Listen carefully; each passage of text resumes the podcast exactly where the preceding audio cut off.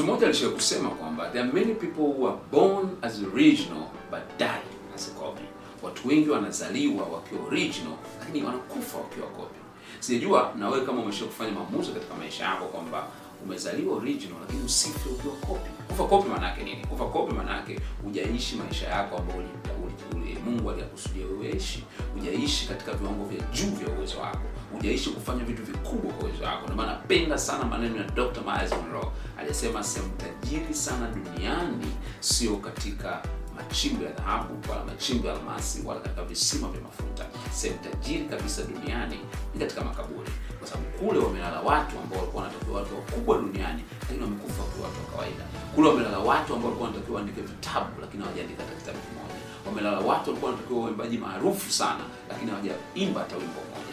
Wamelala watu ambao walikuwa wanatakiwa na makampuni makubwa na waajiri maelfu ya watu, lakini wamekufa wakiwa waajiriwa. Hiyo ndio sehemu tajiri kabisa duniani. Ndio maana leo nataka nikuambie mambo matatu unaweza ukayatumia katika ku maximize potential yako, uweze kukuza uwezo wako uwe mkubwa, ili unapoondoka duniani uwe umetuachia alama kubwa na urithi mkubwa wa kizazi hiki. Unajua kuna siku mbili zaidi za muhimu duniani nafikiri.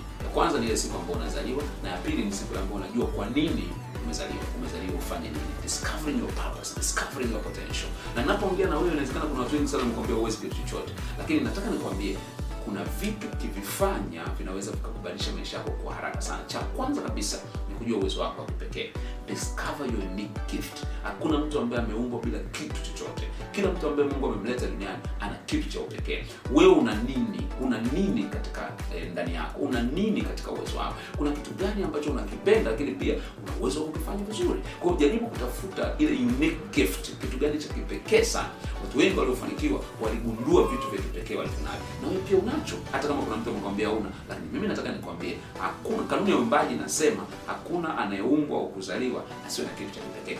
What is your gift? Wewe una kitu gani cha kipekee ambacho unacho? Cha pili ambacho unatakiwa kukifanya ni kwamba kila fursa unayoipata kufanya kuendana na kitu ambacho unakifanya become the best out of it become the best out of it na na, na napenda kuwashauri wazi naambia kwamba hold yourself to the highest standard jiweke katika viwango vya juu sana. Na hapa kuna tatizo kubwa sana kwa sababu kuna watu wengi sana ambao wanakubali kuingia katika kitu kinaitwa mediocrity. Kwa sababu kazini kwake watu wote wafanye kazi vizuri na yeye anajikuta pia afanye kazi vizuri. Kwa sababu watu wote ni wezi na anaamua kuwa mwizi. Kwa sababu watu wote wafanye kwa bidii na anaamua kutokufanya kwa bidii. No. Kwa sababu watoto wanachelewa kufungua maduka na anaamua kuchelewa kufungua. Hapana. Amua kujihold kwenye very high standard. Chochote unachopewa kufanya.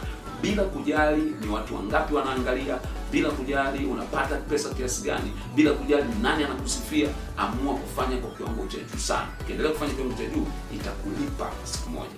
Lakini jambo la tatu ambalo unatakiwa kulifanya ni fanya mazoezi kadiri unavyoweza. Practice practice practice. Kama hujaangalia video yangu ya namna gani ya kubadilisha kipaji chako kiweza kuwa fedha unaweza ukitafuta video na itakusaidia sana.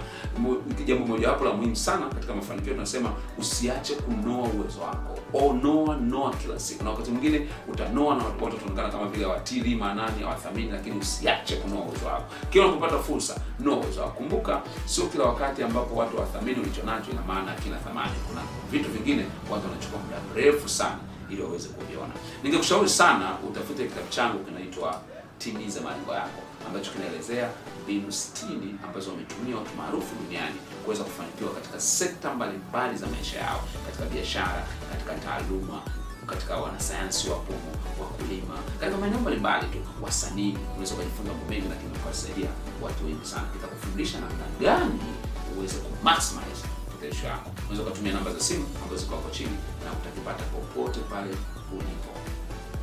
See you at the top